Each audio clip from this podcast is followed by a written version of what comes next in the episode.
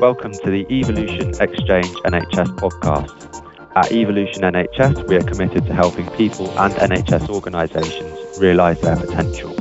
Our goal is to develop deep relationships with individuals, building trust to make doing business easier. We collaborate with NHS organisations to help them build high performing digital teams. We achieve this by curating and sharing insights into the ever evolving NHS and digital industry's best practices. I am Ben from Evolution Recruitment Solutions, and today I'm your host. Today I'm joined by the team from North Staffordshire Combined Healthcare NHS Trust. We have David Hewitt, Chief Digital Information Officer, Lesley Birkin, Head of Digital Transformation, Joe McCrea, Associate Director of Communications, and Carl Holloway, Digital Content Lead. This is to discuss digital engagement in mental health. Before we delve deeper into the topic, let's work our way around the room with some introductions. I like to know who you are, what you do, and what your biggest passion is currently. David, would you like to kick us off? Yeah, thanks, Ben. I'm Dave Hewitt. I'm the Chief Digital Information Officer at North Staffordshire Combined Healthcare Trust. And really, my passion is focusing how we use digital technology to enable excellent care services. So, this is really looking about how we can really use digital to support our clinical staff in you know treating our service users and to impo- uh, support those service users accessing and engaging with our services. Brilliant, thank you. Lesley? Hi, my name's Lesley Birkin. I'm Head of Digital Transformation for the Trust. Um, one of my biggest passions for work is about um, spreading the news about mental health and actually desensitizing it from the um, the clinical frightening aspects that it's it's historically been given opening access for multiple people in de- in different ways uh, to access help and support. Thank you, Joe.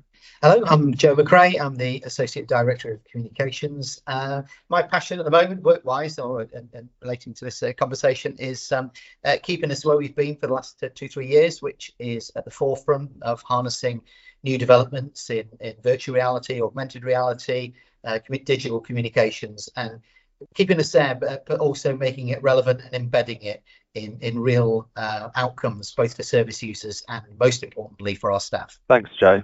Kyle? Yeah, hi, I'm Kyle Holloway, the digital content lead at, at North Staffordshire Combined, and my role entails creating media over different uh, outlets, whether that be podcasts across our screens on sites or creating YouTube videos that we can share across in our comms um, for internals and externals. So um, my passion really is to help get a message from the source to where it needs to go to to help break down you know mental health and also uh, to to give the message that the trust wants to give. Thanks, Carl. Now that we've established a context to each of you, let's move on to the topic in focus. You all have asked a question or statement on digital engagement in mental health. As usual, I'll work around the room asking each of you to pose your question and the reasons behind it. Each of you will have the opportunity to give your take on the situation. So let's start with Dave. You asked, how can integration of digital technology be leveraged to create inclusive and stigma free platforms for mental health support and awareness? Where does this question come from? Uh, this comes from the basis that using digital allows us to break down barriers to different areas. It means that location isn't as much of an issue for these people, you know, the times of access to do this. So really it has that ability to kill time and distance over what we want to do, really changing the way that service users interact with us to go through. So you know where I want to focus with this is how we can use those digital tools to uh, support and transform some of our clinical pathways, and really that way that we engage with our service users and enable them to engage with uh, the clinical staff as well. Thank you, Lesley. Did you have anything to add to this? It's more about the stigma-free platforms, isn't it, and being able to go somewhere without um, having that shame attached to it. I think that's an important thing. Um, and being able to go somewhere in your own time and be able to you know find help you know. So digital technology really allows that doesn't it? You can go somewhere without having to go to a gp or necessarily you know talk to somebody. You can do that you can do that in, in the comfort of your own home in your own space. Back to yourself david Yeah, I think that's a really good point, and some of the work that we've been doing through our wellbeing portal and linking into schools. I think definitely, you know, children find it very difficult to engage with, say, GPs, uh, teachers in some of those cases to do that. So if we can offer them a platform where they can have a look at uh, maybe some feelings they were experiencing, some challenges they were having, and give them some route, either signposting them to appropriate uh, people to contact, or even uh, allowing them to link into uh, some of those service areas and do that. So I think it really gives that ability to support different people. You know, obviously with children, how we can offer support to their parents and carers is just as important. Thanks, Joe. What do you think about this? Um, well, um, from my point of view, I think the uh, there's two things, isn't there?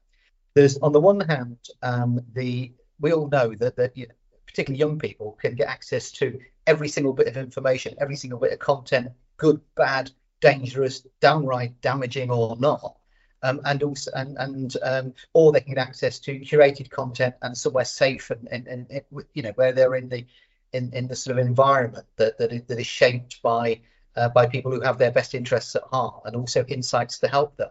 And I think that's where, particularly a mental health trust, has a huge role to play because, on the one hand, we are able to, yes, provide advice and support and signposting all of that, but also um, the it, it, gives an a, a, an environment where um, we don't we don't shut down conversations, we don't we don't close spaces. But what we do do is create almost a sort of a safe area, a safe space where people can broadly be uh, be confident that the advice that they're being given um, is clinically sound and and also ethically uh, sound and all that. And that that's where I think this link between, on the one hand, traditional things that you would go to a clinician or the NHS for, which is trusted advice, if you get what I mean, or or care or treatment. On the one hand, keeping that without, as as, as Lesley and Dave says, without uh, without having the barriers of yes, but, but but that is not the way in which I want to interface, or or I find it difficult to access the services, or I'm not comfortable. It, it's it's it's getting that sweet spot between between openness um, and and and care, and that, that's what I that's what I think is really really exciting about about about where you know um, mental health trusts can can go at the moment. Thank you for that, Joe. Lesley, did you have something to say about this? Yeah, I think it's also good. Um, we we've seen an increase, as we all know, over the last four or five years of mental health issues because of the situation that we've been with the pandemic, and and an increased amount of anxiety as well that's arisen from that. So I think it's also good to have on the, the, things like we have done with the portal where where it, you you can actually say it's okay. That's normal. So without having to come through those services and go through your gp you're actually saying no this behavior is okay and be able to give some guidance and support without you know clogging up those gps who we know you know there's so many problems. So you can you can reach people in a way quicker and, and just give them that reassurance, the tools to be able, you know, to support them and actually link in from other places as well. Like Joe said, that that verified information, that clinically sound and clinically safe tools, you can pull all of that data in, you know, without someone going on Facebook, God forbid, you know, and and and doing all those horrible searches that you know can bring up on, on, other platforms. But do you know what I mean? So it's really good to be able to say, yes, this is an issue, but actually, bullying and, and things like this, this sort, you know, all of these things you deal with this sort of way, but actually, exam anxiety is a very true and real thing, and it's normal. You don't need, you know, you don't need to come to us for that. This is some coping mechanisms for you. So I think it's it's really important to reach out as well on that basis too. Thank you for that, Lesley. David, do you have something to add to this? Yeah, I think you know bringing some of that together. It's, it's how we integrate that digital into our existing services as well. What we don't want to be doing is digital for the sake of doing digital. So the trust has adopted very much a digital by choice model where the digital tools have got to be right for the service user and have got to be right for the clinician in order to manage that interaction. So this isn't about taking away those existing uh, platforms and ways of accessing. That's about how we enhance them, how we provide more, you know, different ways for people to interact, communicate, get access to information, and uh, you know share their thoughts and feelings to do that. So I think you know that's a really important factor that this is as well as, not instead of. Thank you. Yeah, Joe, you wanted to add something to this? Yeah, I, I think one other aspect, particularly when we're looking at digital, one of the things that digital is incredibly good at is breaking down barriers and and sometimes those can be literally physical barriers as as well as organizational barriers and everything else. So so for example you know the the, the you know one, one of the great challenges of public policy over many decades has been what breaking down you know the interface between on the one hand social care and and, and the nhs um, and local government and the voluntary sector and all of these. Now in, in a non-digital world and these are organizations which have their own organizational silos, they have their own ways of working, they have their own cultures, they have their own budgets, they have their own premises. Yeah. And sometimes people working within those organizations um, have to look have to look at, at, at working around the institutional and organizational and process barriers that stop them just talking. Now digital gets rid of that. That get so so one um, and we, we you know we are trying things um, things in, in Staffordshire and Stoke on Trent in, in a physical environment, say for example, with the local council, where and particularly with football clubs, where where we do cafes, where men of a certain age will not engage with you know with uh, with with uh, health and care services, but they will come along to the local football club. And so what we've done is we've done physical cafes whereby in the room are people from the local authority from the NHS, from the voluntary sector, from community groups. And the people can walk, literally walking through the door. They don't, they don't need to know which, whichever they are. Whatever conversation, wherever the conversation takes them, they're directed. Now, what, what, what we're going to do with digital, the wellbeing board that, that Lesley has done so much work on developing, is a fantastic example of, of doing that in the digital sphere where you don't need to know when you come through that front door, if you like, when you access that port, you don't need to be able to navigate through the various internecine structures of how the NHS and social care has managed to organise itself or not organise itself over 30 years. The only thing you want is who is the right person that I can speak to or, or I can learn from who can give me advice. And um, if this person can't give me advice, they'll know somebody else saying, hmm, really, actually want to have a look at this, or you want to speak to this person. Digital is absolutely amazing at that. Um, and, it, and it's able to do it in a way that traditionally we could never ever do um, in, in, a non-digital world. Thank you so much for that, Joe. Lesley, do you want to speak further on this? Yeah, I just wanted to add a little bit of an anecdote, really, to what Joe said because I, I, attended one of the the social events uh, at a football club near us, and um, it was hilarious. Uh, you would it was the total opposite of what you'd expect. I mean, I was there with the portal on a laptop and expecting ed- everyone not to say anything and then queue up for the coffee. It was the other way around. People were queuing up to look at the portal, ask me questions about it, where they could go, what they could do. Someone was even going, I need to ask this advice for my daughter. She's worrying about this. So it was absolutely the complete opposite of what I thought it would be. And it was so good and so great to be able to reach people in that way. And I think it, it, it not very many times that you come away with a happy glowy feeling but that was one of those those moments where i came away with a happy glowy feeling. It was really good and it you know and it you felt like you'd helped someone uh, quite a few people then. So i think it's uh, you know it goes to show what something like that can do just reaching out. That's really lovely. Thank you lesley. Carl did you want to add to this? Yeah it's just talking about the portal itself and because obviously it's a platform that we've got uh, you know our name the nhs to uh, it, it comes across to anyone who's accessing it as like a verified source of information about mental health, which helps because you can Google stuff, uh, but you're going to get you know the best hot topic that Google can find at the top. Um, and obviously having our connection to the nurses and being able to offer, like even in my job, to help create media for the for the users of the wellbeing portal just adds that uh, stigma breaking uh, element to it. Thank you so much for all the contributions on that question. Moving on to Leslie's question. You asked, how can digital platforms be designed to foster open conversations about mental health? Where does this question come from? Um, I think this started off when I first started uh, working with Dave ar- around the portal, really. Uh, when you do a bit of googling and background look and look what out what was out there, it was um, you either got two ends of the scale, actually some really scary information and and um, you know guidance topics and things like that, right the way through to the actual dangerous stuff or the incorrect stuff or you know take these herbal medications or you know go jog for 20 minutes um, and, and and things like that that was just not helpful not safe um, and there was a lot of negativity still associated with mental health problems you know out there and i think that's when i started to think what what do we need to do about this? We need to give people a way of having open conversations um, and nothing's off topic. So you know we're covering things that are usually associated taboo. You know people don't want to look at frightening topics. Some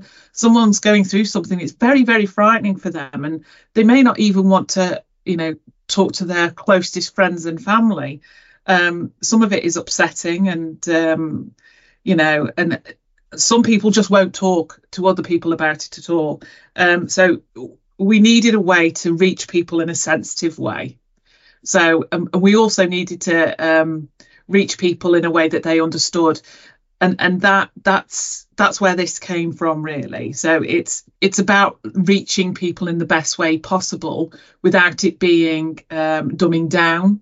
You, you don't want to patronise people, but with also being honest.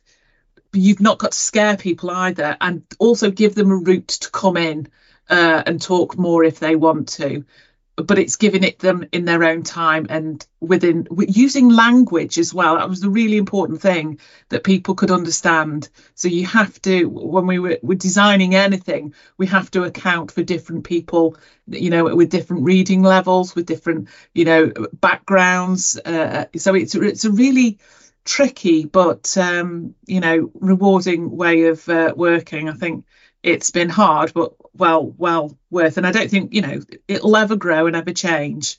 So that's where that question came from. Thank you, Lesley. Joe, did you have something to add to this? Um, yeah, I think there's two things there, isn't there, about uh, uh, when you talk about open conversations. So on the one hand, conversations themselves are, are sometimes some of the best therapy you can have. Conversations with either people who are going experiencing the same thing that you've experienced, or people who are familiar with it, or people who are sympathetic or people who have insights and and the i think this is again this is where digital platforms are particularly good because um, the the uh, particularly something like the wellbeing portal uh, the person the person encountering the wellbeing portal are completely in a safe space. They are in complete control of it. So if that you know if, if you are if you are um, encountering mental health problems or maybe problems with addiction or problems with uh, you know suicidal intent or depression or something like that you are not going to be in, in a place where you feel that i can physically get up and, and, and, and go to a place and all that. So being able to be in a safe controlled space and interesting and then once you get into that space and the language is really, really important, and, and break and, and, and, increasing understanding and empathy is hugely important. So, so for example, you know, some of the most simple messages are the most powerful. So, at the moment, say, you know, you know, we're recording this. Uh, you know, I don't know whether this is being broadcast, but we're recording this in the run up to Christmas. Okay, at Christmas, it, it is, it is, a, can be a very lonely, lonely time uh, for people, etc. And, and and we know that that, that, that can sometimes increase mental, you know, mental health and, and stress. And and so one of the things we've done, you know, over many years is it's just a very, very simple film, just saying you are not alone. Literally, you are not alone. If you want to talk to somebody, there is somebody available 24 7. Just pick up the phone, access or, or join us online, or or you can walk in if you want, etc. But just simply, you are not alone. And another thing about when we're talking about open conversations and breaking down stigmas and all of that, stigmas and prejudice, a lot, a lot of it comes from ignorance. Okay, and the, there, there, again, this is increasingly getting less so, uh, in, in, partly because of the, the increase in social media and and and, and, and the web and about to you know conversations all that. But for example, if you said to somebody, "Do you know that the leading killer of men in their 40s in Britain is suicide. It is not abnormal. It is not abnormal. Um, and understanding that, that if you yourself are feeling suicidal or, or I, they have this whole thing about ideation and something, you don't, you, you don't need to be scared of that. It is perfectly normal. It is really common. There are people who understand all of that. That's really crucially important. And even more so, um, the for people knowing, you know, able to able to uh, recognize the signs or have a conversation themselves. Again, is hugely important. And so it's, it's no, you know, it's no coincidence that you know, and those of us like you know me and everyone else who, who go to you know, blokes of a certain age who go to football matches, Mind, for example, does a huge amount, a huge amount with football clubs, talking about people about talk to your mate, they might be okay. Yeah, do you know what I mean? So, so, so this idea of being able to foster these open conversations and informed conversations, um, and the digital platforms are better than anything else that can possibly be to do this because they are by their very nature open and accessible. Thank you very much, Joe.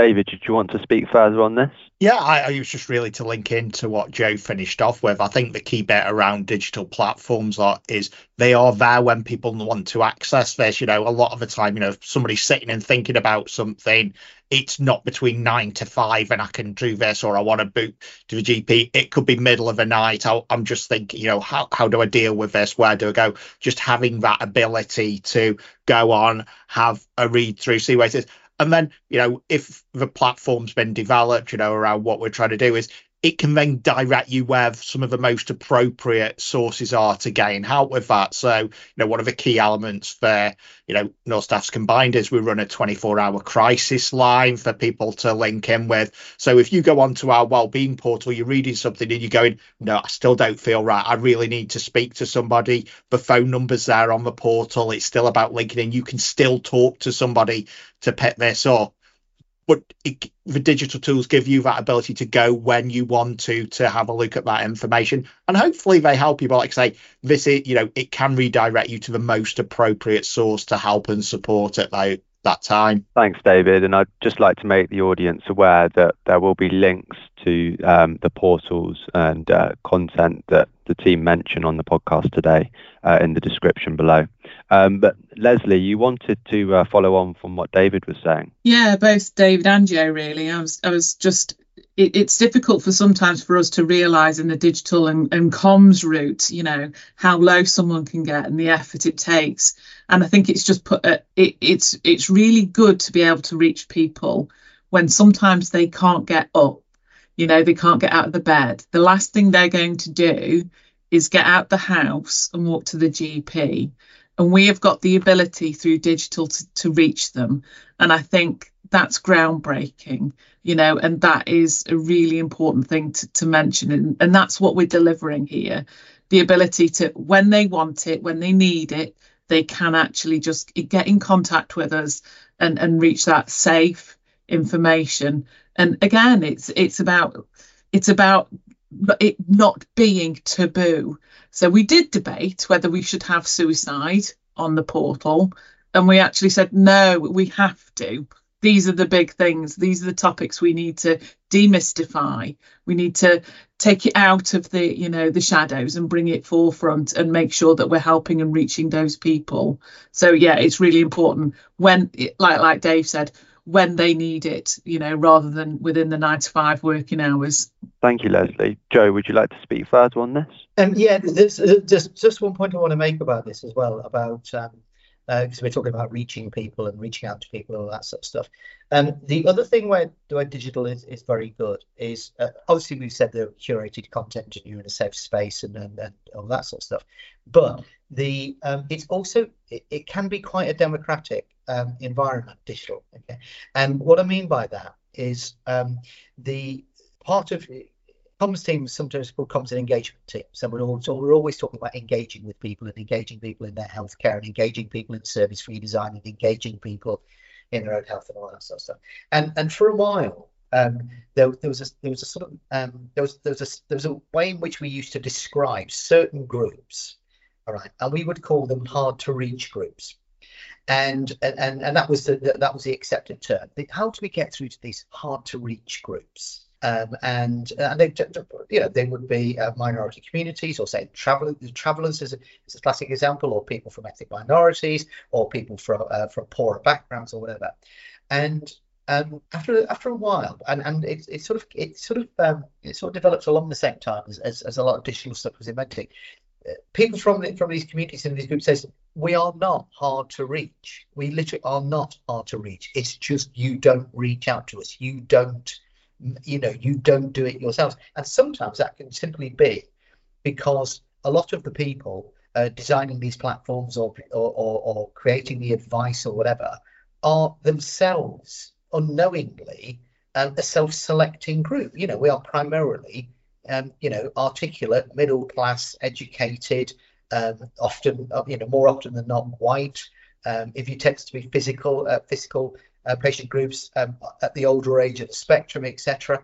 And you know, by we, we think we're, we're talking to everybody and not. And so that changed a few years ago, and now we no longer refer to these communities as being hard to reach. Instead, we refer to them as being seldom heard. And that then really, really changes the nature of the challenge and the nature of our priorities because it's not simply about, you know, reaching out to them or are they are we able to reach them enough it's it's providing environments and collaborative platforms where their voices and their perspectives can be heard. And that's that's sometimes just as important. And again i keep coming back to that. This is where digital and increasingly as digital itself has developed in the last 10 15 years from being you know web uh, you know web 1.0 pushing information at you to web 2.0 suddenly people can actually interact to now into social. And as we come on to, you know, uh, uh, later on in the conversation, you know, looking into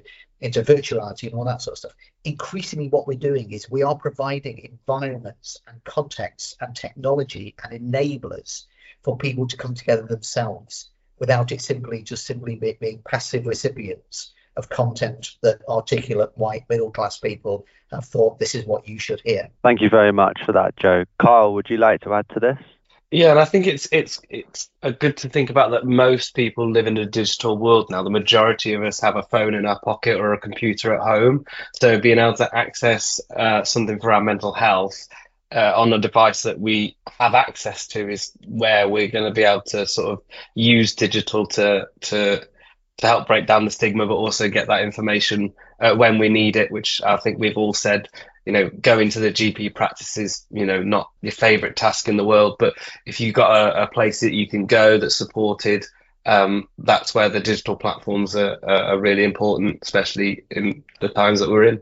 Thank you very much for that, Kyle. Joe, your question is a bit of a wild card, and I quite like it. Um, but you've asked, should we be scared of new technologies like AI? Where does this question come from? Well, so here we are in you know December 2023, and at the moment, um, the, the, the, the, at the moment the latest moral panic or the latest thing, the latest thing that is going to you know cause to go to hell in a handcart is AI. Okay, and so of course it's scary and it's going to lead to the destruction of the world. Um, and quite frankly, it's a challenge like we've never had before. And how can we possibly deal with this and control it and everything else? Here we are, right? Okay. Now, uh, you know, um, I mean, uh, you know, those who can't see me, I'm a 58 year old bloke, okay, and I've been I've been around the house a few times. Um, I can tell you that um, I used to teach the social media component on the NHS Leadership Academy, which uh, the uh, on the, the Nye Bevan program. And uh, if you go back back eight years, um, the conversation was, oh my God, there is this thing called social media and we don't understand it and it's going to be terrible and it's going to be the destruction of the NHS and it's going to, and society itself and how can we control it and how can we stop it and all of that. Okay.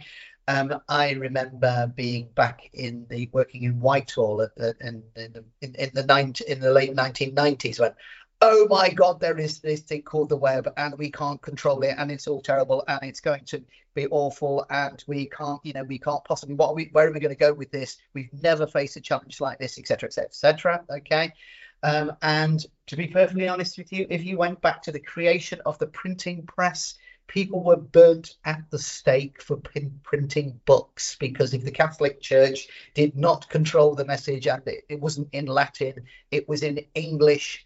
Um, and this is going to be the destruction of the world. And how can we possibly, etc., etc., etc. Okay, so my point of this should we be scared of new technologies like AI? No, we should not be scared of new technologies like AI. In fact, we sh- we should you could actually stop that question with should we be scared of new technologies? No, it's just technology. Okay, and what we need to be scared of, or, or not indeed scared of, or prescient of, is human beings, not the technology. And so human beings will always take anything and there will be good human beings, great human beings, not so great human beings, communities, tensions, um, all of that, etc. And so, and and so, what we have to do is what what what I, I think you tend to find is you'll you'll always have early adopters of technology and all of that, and then you'll have people with, with an eye to the main chance, and they go in, and then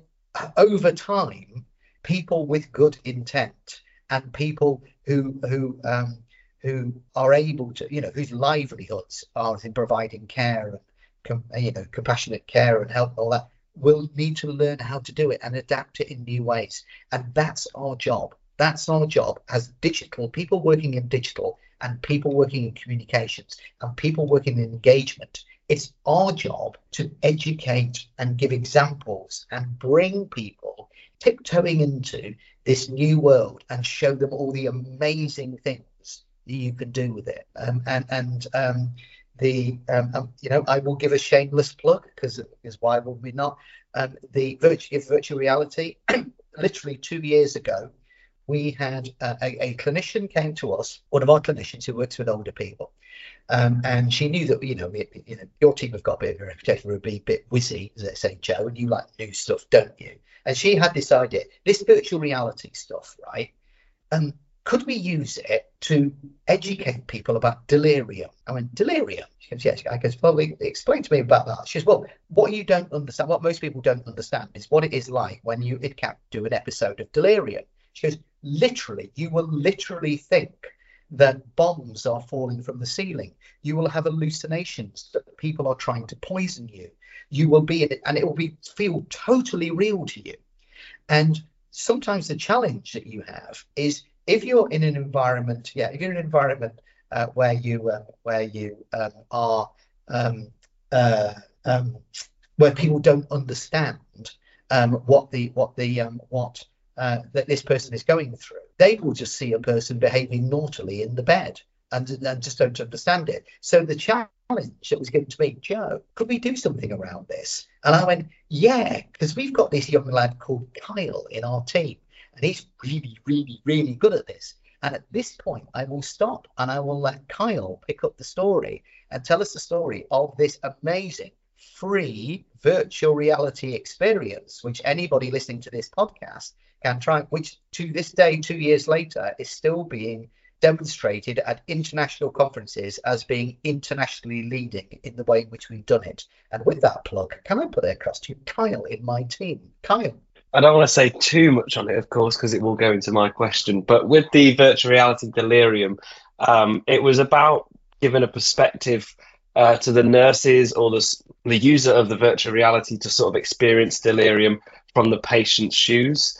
Um, and that's one of the big calls we got from it. We've done, like Joe said, a few events for delirium. We went around the hospitals. We celebrate um, the delirium day that we do, which raises awareness. Um, and we take a lot of learning from the experience that we've made and we've we made it two years ago and we're still learning about how our experience has really positive and learning effects um, on you know the patients the service users the staff and even some of the relatives uh, about trying to explain and break down the differences between delirium and um, dementia because they're quite seen to be quite close but they are very different and i'm not a clinical um, I'm not clinical at all, but I've learned that from spending a lot of time with the doctors who, who deal with delirium. And uh, yeah, it's about raising awareness and giving a uh, putting them in a simulation that allows you to understand it from the patient's perspective when they're not really in well health. Thank you, Kyle and Joe. Um, David, did you have uh, something else to say about this? Yeah, I think you know, bringing back to AI, and I think some of the challenges around that side of it. I think where a lot of the fear comes from is a lack of understanding around uh, AI what it's capable of, how it's going to work. And I think Joe's referenced a, a, number of different areas where that same fear came from. But you know, in our well, in my role, you know, I think it's key to be identifying those potential benefits of AI, how it can support people to working different ways, to have a look at, you know, uh, data things, you know, all of the, you know, different factors in a very different way to do this. And I think, you know, part of that is how I can get that message across to people so they can understand what the tools are there. And also, you know, coming from a digital professional side, what we need to be doing in some of this is to put some controls around that. So it isn't just a case of using AI, uh, you know, let's go and try it there. You know, we really need to see how we can put the appropriate security controls around this so we can only access information that's appropriate, that it's allowed to and we can build that up.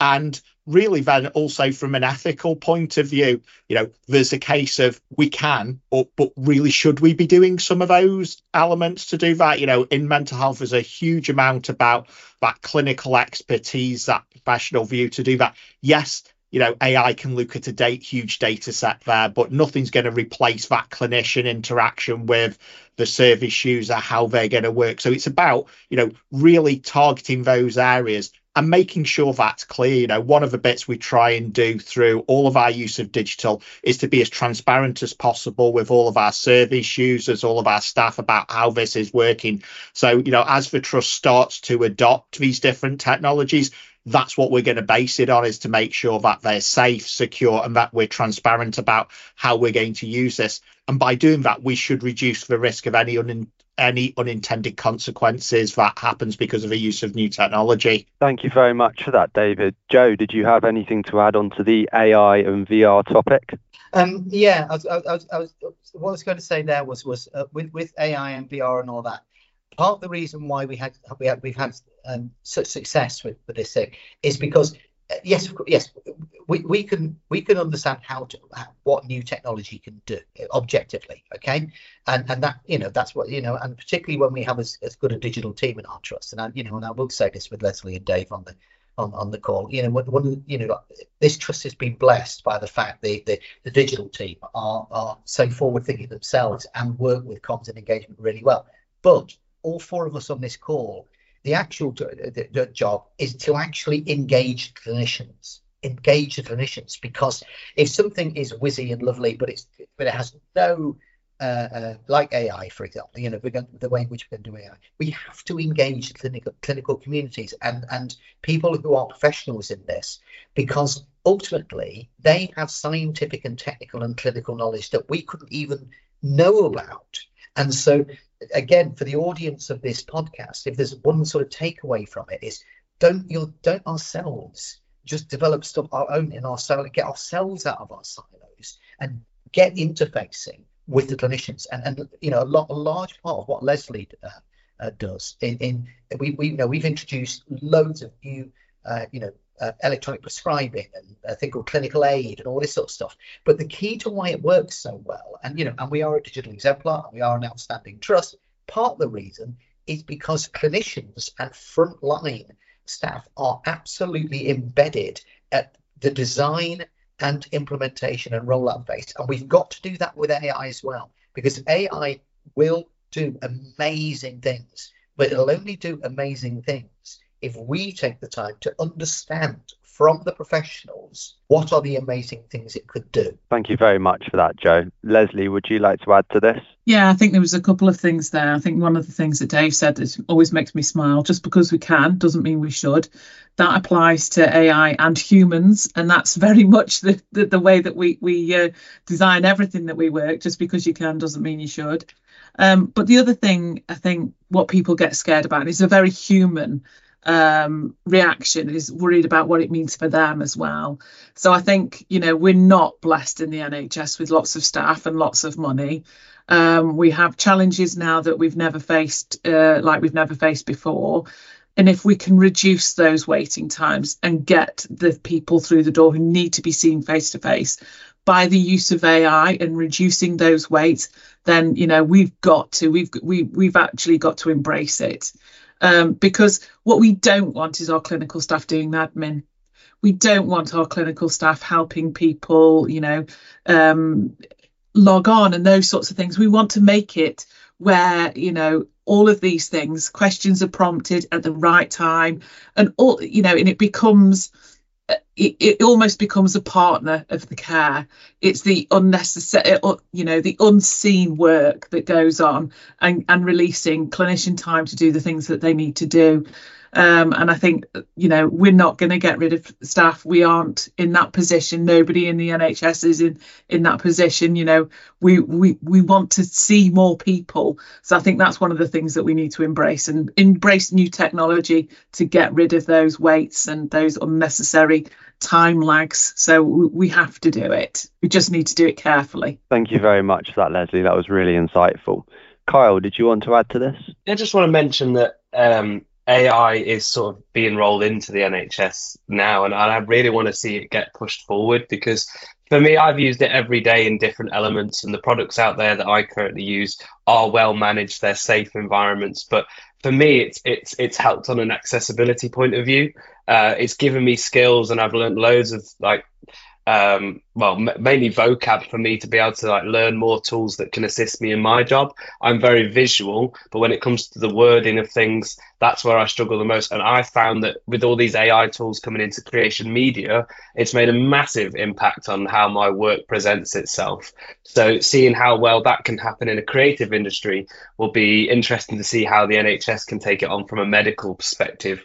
I mean, if it can upskill me, it can upskill pretty much anyone. And this sort of brings me sort of to my question, which is how might virtual reality, which is VR or augmented reality AR technologies, be used to create immersive experiences that can enhance the understanding of mental health?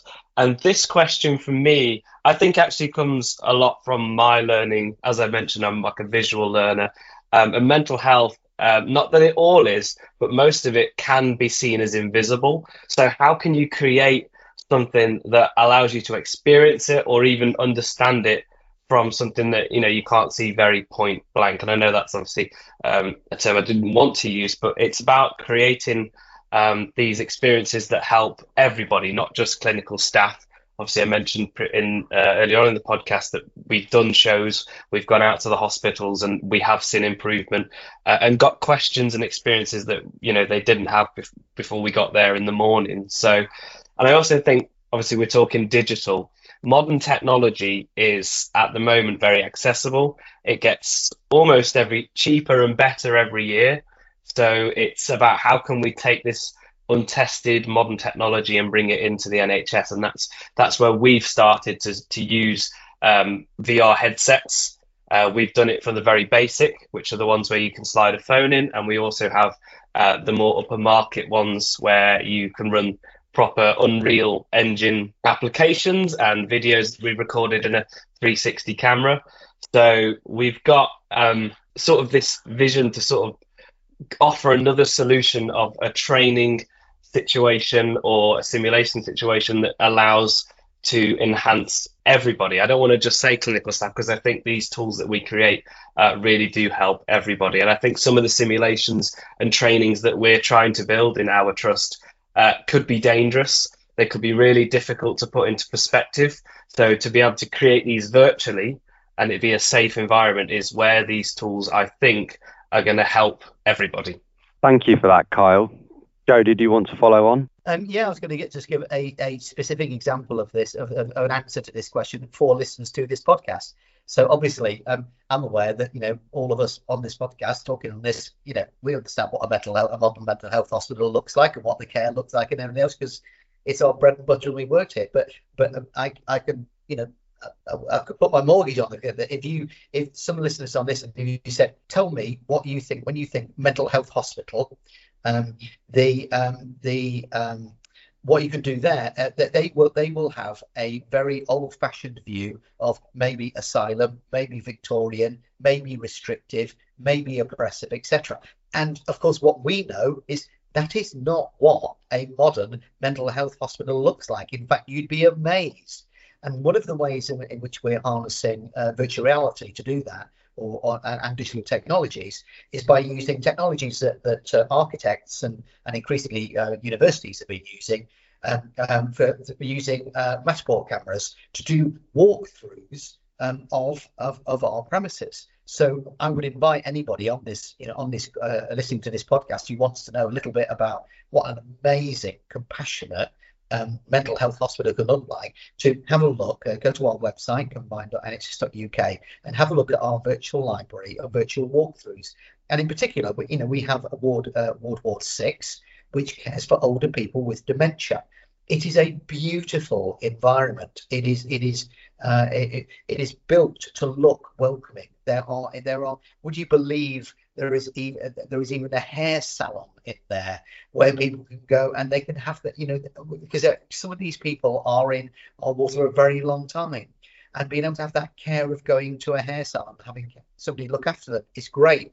You also will have environments where the living rooms are actually designed to look like 1970s or 1950s living rooms because it is a it is an environment in which people um, with dementia can feel uh, can feel uh, um, the um, uh, the um, uh, sorry when, these people can feel in a safe environment. Now, so li- literally, I would say to the, to the, the answer to uh, to Kyle's question is how can we do it? As I said on people on this podcast, literally go and have a look and try it for yourself because it's free, um, and you don't need a virtual reality headset. You can do a point and click and all that sort of stuff, um, and you can go and see a what does a dementia ward look like? Or go and look, for example, uh, there we have a walkthrough of our ward three. That is a brand new, opened literally this year, state of the art mental health hospital. It is beautiful. It is modern.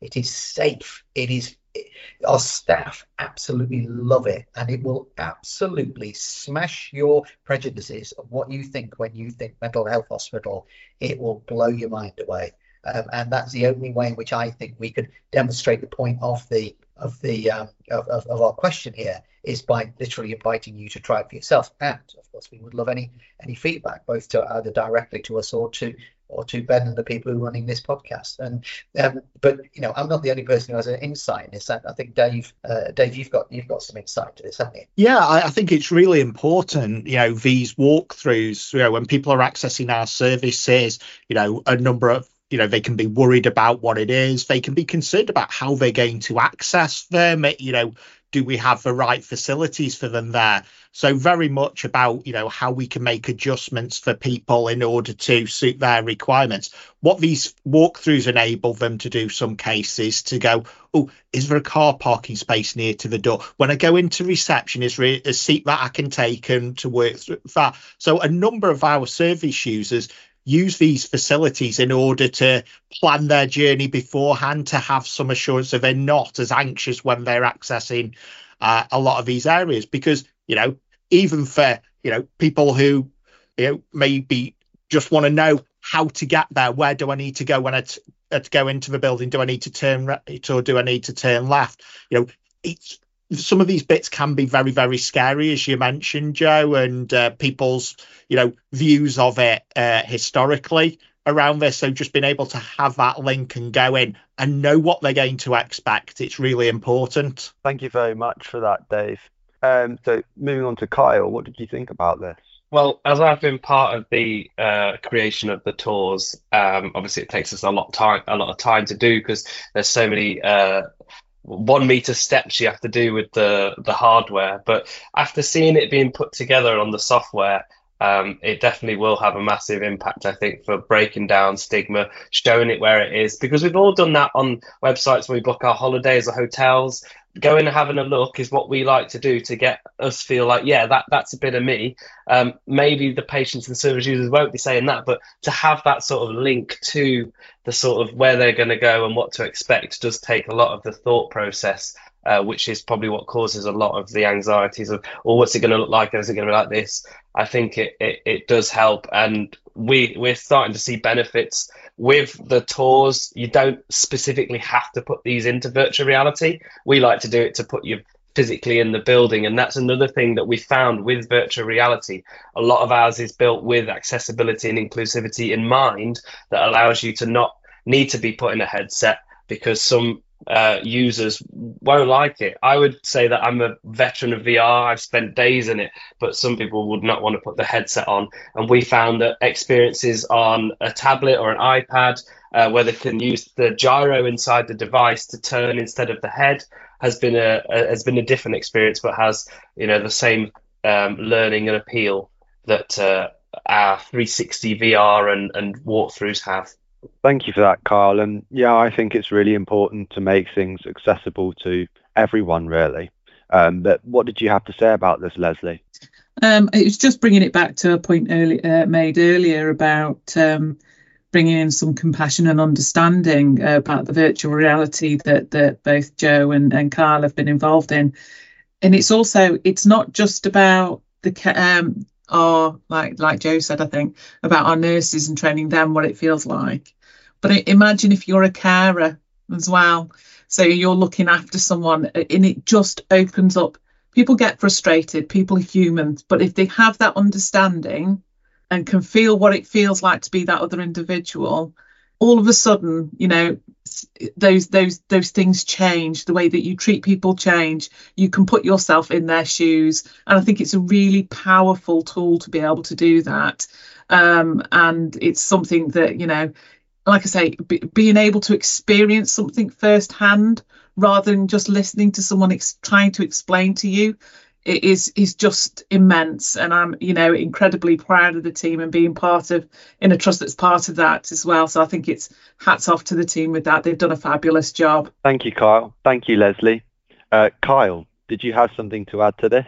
Yeah i was just going to say i think uh, coming from a comms perspective and i think lesley mentioned it in the digital bit there that I actually really enjoy my job because of what we do and what we create. And obviously, my skills are digital, but in the last four years, I've got such um, like an interest in mental health, well-being, um, and just you know being able to help and creating the products like virtual reality uh, and the digital side. It, it, it's our bit helping the NHS do it as well. Like it, we we're not on the clinical floor, but we use our skills and our tool sets to sort of help you know the, the bigger picture. I think there's something additional to that, Ben. You know, because as we as Joe's mentioned and Kyle mentioned about the use of headsets and as uh, you know how people experience all this. What we've actually done as well to enhance this experience is invested in some room room size virtual uh, video walls, which will enable uh, people who can't wear those headsets or for groups of people to do these walkthroughs or to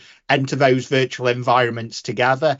And sometimes, especially for some of our training, being able to you know play through where that walkthrough take people into an environment to show them where they're going to be work, working and that is really important so what we're looking at doing is saying how can we enhance our uh, learning through this. So we're working very closely with our training and organizational development teams about how we improve uh, all of the different courses that we're delivering to take advantage of this new technology as well. So it's about, you know, not just what's there, how do we improve for the, you know, the next lot of uh, uh, clinicians who are accessing to, to trust and how do we up their skills? Thank you very much. You froze then. I've had, uh, John, to go.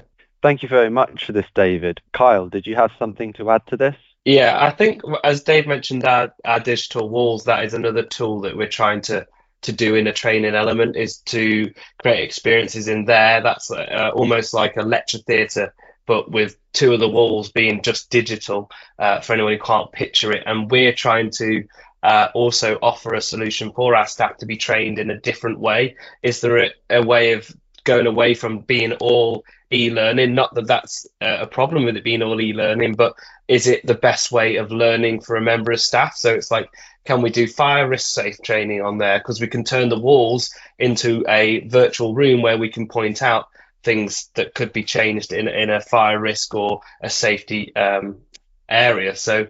Uh, it's about how can we use our modern technology that we've already got to sort of assist in training. Thank you very much for that, Kyle. Joe, what would you say about this? Um, well, it, it, it's it's it's it's just a little bit ironic, isn't it? That that uh, and again, I'm conscious of the audience here. That, um, it, isn't it, isn't it really really delicious that what we're actually learning is sometimes what you've got to do with virtual reality is be a little bit less virtual and a bit more reality. And so, so, but we have had experiences where, where you know, we had we had a, a young woman, a young nurse, uh, who was coming into into the boardroom where we've got our LED and she was actually coming to film to film something else, to film to do a bit of uh, green screen filming. Uh, but, but, it just so happened that we had on the walls uh, the the the uh, the Matterport walkthrough um, of of the place where where you know where where she, where she walked and she walked in and she just looked around and went I'm I'm standing I'm standing in my workplace and pointed at a, a, painting on the wall. She says that painting was done for me by a service. How how have you put me in my workplace? And so it, and it's re- it is really interesting in terms of trends. This this the, increasing this Kyle was talking about there about about the the restrictions of putting on a headset okay? Now we know that Oculus are already moving towards um, a slightly less enclosing thing. And this is before Vision Pro comes. Now once you know once that comes on stream and Apple get involved in this this is going to re- be a real game changer but one of the other things that we are looking at here is uh, that, that, that, people increasingly are looking at is they're even now starting to call it mixed virtual reality or group virtual reality, and it's it's effectively getting over the challenge of having to do it one by one. And the LED walls that we're doing, we, we think we are the only NHS trust to have invested in these. We we think, um, but um, we are really really excited by these. And again um, you can um, uh, you can you can see some of the examples of what we're doing by going to the website or looking at the links below. Well, thank you very much for that, Joe. Um, and I think we've come to the end of our episode today. Um, but before we end the podcast, um, I'd like to say thanks so much to our guests from North Staffordshire for sharing your thoughts. Um, I would like to follow on with that if you are hiring for new technical roles or looking to do a digital project, feel free to get in touch with us here at Evolution. Um, or if you know anyone that would like to be featured on a podcast, then you can drop me a message too. Um, I am Ben, and you can find me on LinkedIn or email at ben.wells at evolution-contract.co.uk, or you can visit us at evolutionjobs.com forward slash UK forward slash NHS. Thanks again to all our guests, and thank you for listening.